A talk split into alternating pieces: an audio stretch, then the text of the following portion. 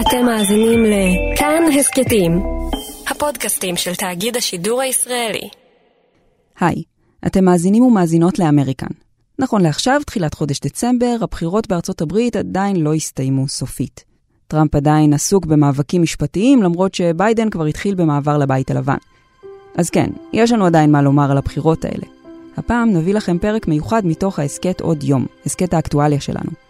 בפרק הזה ניסינו לדמיין איך ייראו מאה הימים הראשונים של הנשיא ביידן. מה הוא יעשה? והאם הוא יצליח במקום שבו טראמפ נכשל, הקורונה. בונוס לסקרנים, מאיפה הגיע המושג הזה מהימים ולמה מודדים נשיאים לפיו? האזנה נעימה.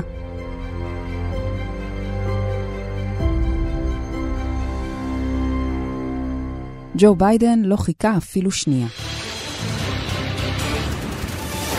CNN projects Joseph R. Biden Jr. is elected the 46th president of the United States, winning the White House and denying President Trump. ברגע שרשתות הטלוויזיה הכריזו שהוא הנשיא הנבחר, צוות המעבר שלו כבר היה מוכן. כאילו מישהו רק היה צריך לומר אקשן. יש אתר, יש תוכניות מסודרות, יש אפילו חשבונות טוויטר לשני הכלבים הנשיאותיים החדשים. הכל מוכן. יום אחרי ההכרזה, תוכנית 100 הימים הראשונים שלו כבר פורסמה, ואיך לא, משבר קורונה בראש סדר העדיפויות. ובצדק. כשאנחנו בתקשורת היינו עסוקים במספר המצביעים בפלורידה, או כמות האלקטורים ששווה מישיגן, בבתי החולים בארצות הברית כבר הגיעו לסף קריסה. ואיך נראית קריסה? COVID-19 update reports the U.S. suffered its worst week of the pandemic.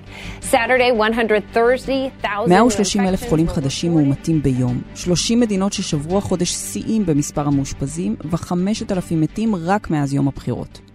ככה. אז שם קריסה, אבל ברחובות, חגיגה.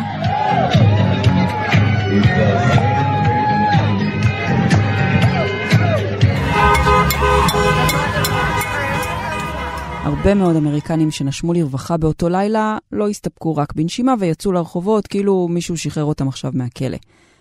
אבל האם ג'ו ביידן הוא באמת התקווה שלהם? כלומר, יש סיבה למסיבה? הוא זה שיציל אותם מהקורונה?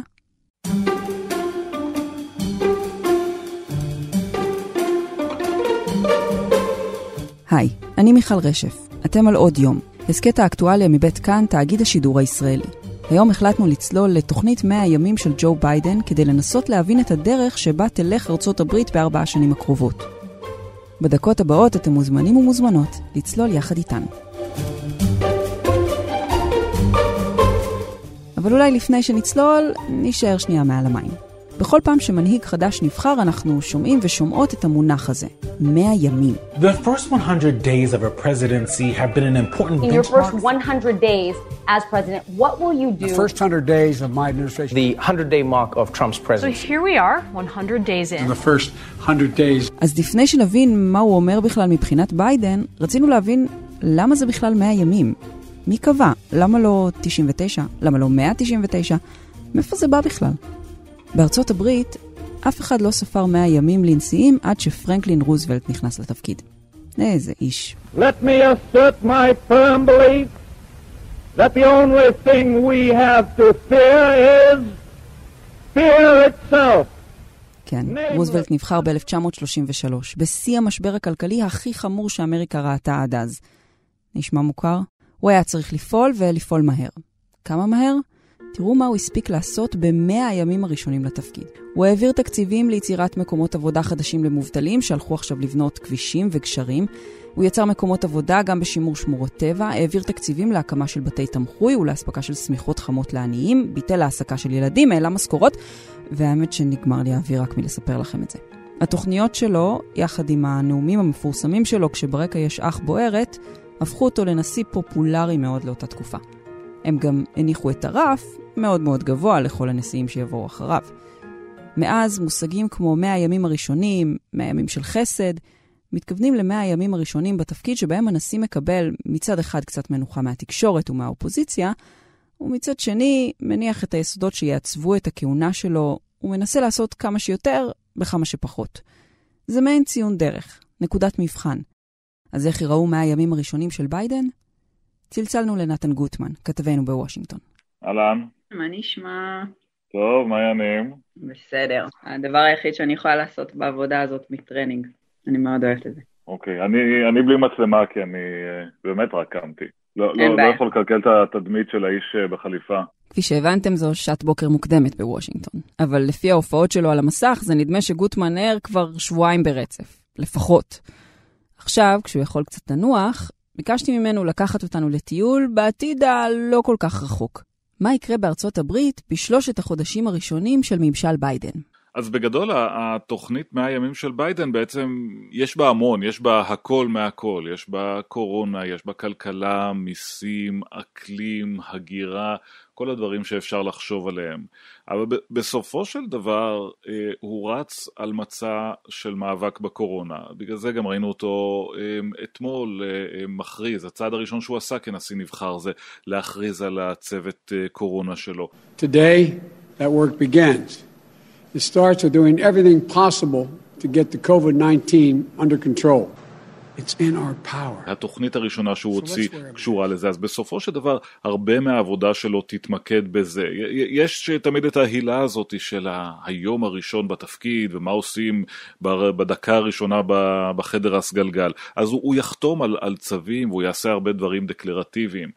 אבל בסופו של דבר ההתחלה של הכהונה שלו תוקדש לקורונה ולפי הערכות שראיתי של מומחים מדברים על כך שעד שהוא יגיע לבית הלבן, עד ה-20 בינואר, מספר המתים באמריקה יגיע ל-300-350 אלף, כך שזה לא, זה לא כאילו שאפילו יש לו אה, איזושהי ברירה שהוא יכול לבחור להתעסק עם משהו אחר. 350 אלף מתים, זה מספר מטורף. אם ביידן לא יפעל מהר, החורף יגיע, בתי החולים יתמלאו, ומי יודע, 350 אלף יכולים להפוך גם ל-400, ל-500 אלף. אוקיי, אז מה עושים? אז זהו, כשמסתכלים בתוכניות שלו, זה, הרבה מהדברים האלה נראים קצת obvious. הדברים האלה אה, הם לכאורה מובנים מאליהם, אבל בעצם בסיטואציה שאנחנו נמצאים בה, זה לא מובן מאליו, כי עברנו תקופה של טראמפ שבעצם התעקש לא לעשות שום דבר מהדברים שציפו ממנו. I don't wear masks like him. Every time you see him, he's got a mask. He could be speaking 200 feet away from it, he shows up with the biggest mask I've ever seen. כמו למשל מסכות. הדבר הכי בסיסי, הוא לא יכול אה, להעביר בצורה פשוטה חקיקה פדרלית שתחייב uh, עטיית מסכות, um, גם לא לחתום מצב נשיאותי, אבל הוא כן מתכוון לפתוח ערוצי תקשורת עם מושלי המדינות, עם המחוקקים המקומיים, כדי להבטיח שהם יוכלו לקדם את העניין הזה של חובת מסכות כשאין אפשרות לשמור על מרחק, זה קריטי מבחינתו. Wearing a mask may seem like a small act. Maybe you think your individual choice won't make any difference.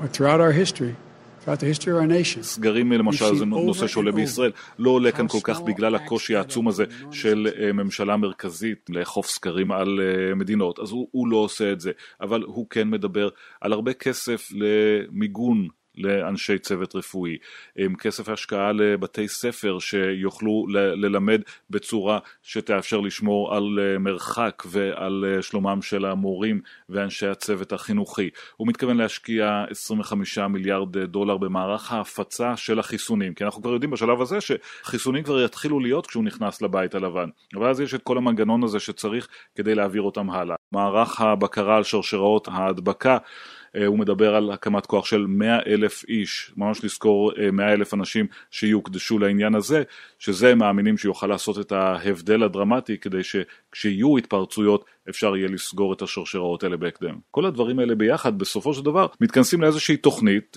די פשוטה ודי מובנת מאליה שאמורה להביא את הקורונה למצב של שליטה. אז בעיקר לעשות. לא נניח להגיד שהנגיף יעבור עד הקיץ, לאיים לפטר את האפידמיולוג הראשי שלך, לכנס עצרות המוניות או לא לשים מסכה. נשמע די בסיסי בסך הכל. אז ביידן כבר בדרך לשם בכל הכוח, והשבוע כאמור הוא הכריז על צוות משימה מיוחד. כוח קורונה, או כל שם מוצלח אחר שתרצו.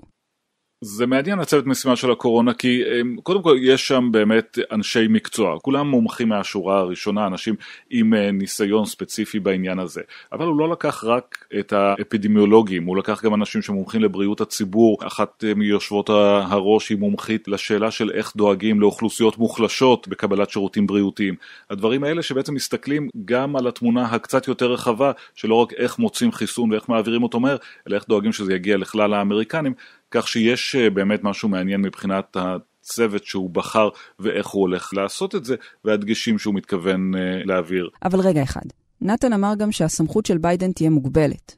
זו ארצות הברית של אמריקה, וכפי שהשם שלה מעיד, היא ברית של ארצות, של מדינות למעשה. כל מדינה והשיגעונות שלה.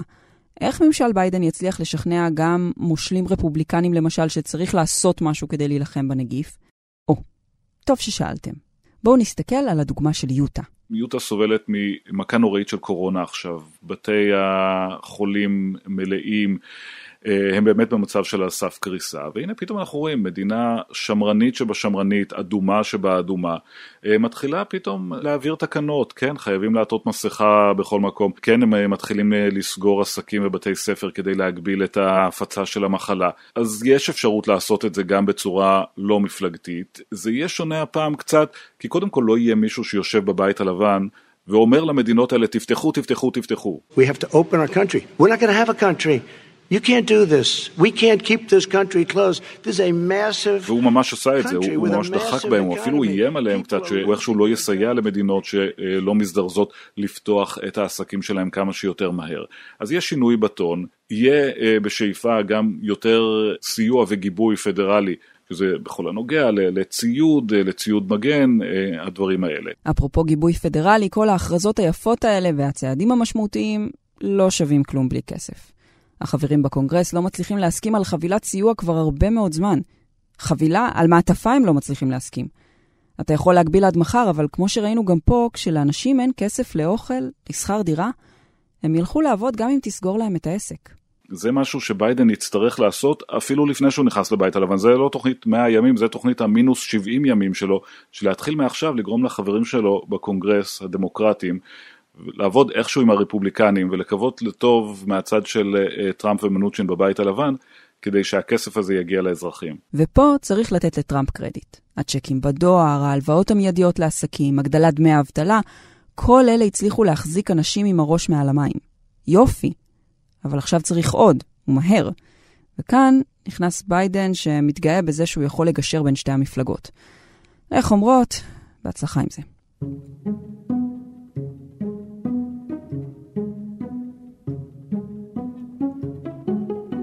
נתן מסביר לנו שבמאה הימים הראשונים זה פחות מה צריך לעשות ויותר מה אפשר לעשות. ובמקרה של ביידן הוא מסונדל.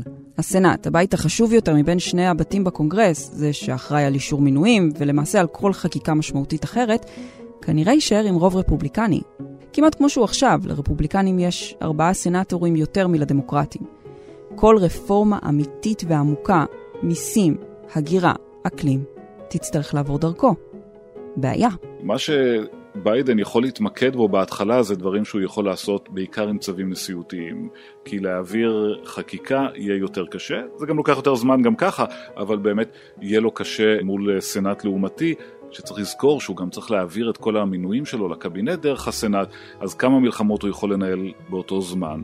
ולכן אני חושב שמה שאנחנו נראה בהתחלה זה באמת דגש על הדברים שהוא יכול לעשות מיד וגם דגש על דברים שאפשר לעשות בחתימה אחת של הנשיא להפוך מציאות שטראמפ אה, קבע. כן, הנשיא טראמפ אהב מאוד להשתמש בצווים נשיאותיים.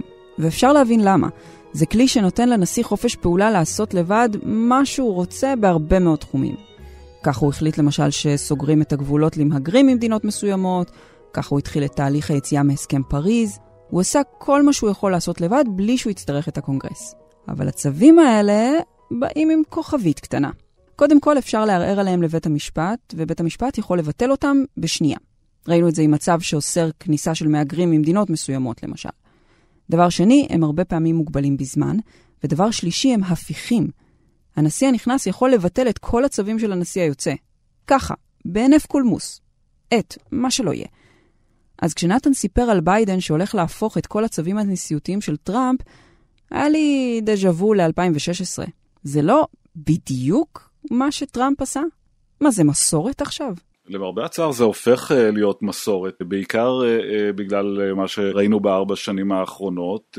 זה לא היה ככה פעם. אגב, השימוש בצווים נשיאותיים הוא גם כן הרבה יותר משמעותי עכשיו ממה שהוא היה. בעבר היה מקובל שבסופו של דבר רוב הדברים נעשים בצורה המסודרת. יוזמות שבאות מהבית הלבן, מדברים עם הקונגרס, מצביעים בשני הבתים, הנשיא חותם, ככה מקדמים דברים בדמוקרטיה האמריקאית. זה כבר לא ככה, זה כבר לא ככה כי הקונגרס הפך להיות מאוד לעומתי, כמעט בלתי אפשרי להעביר שם דברים.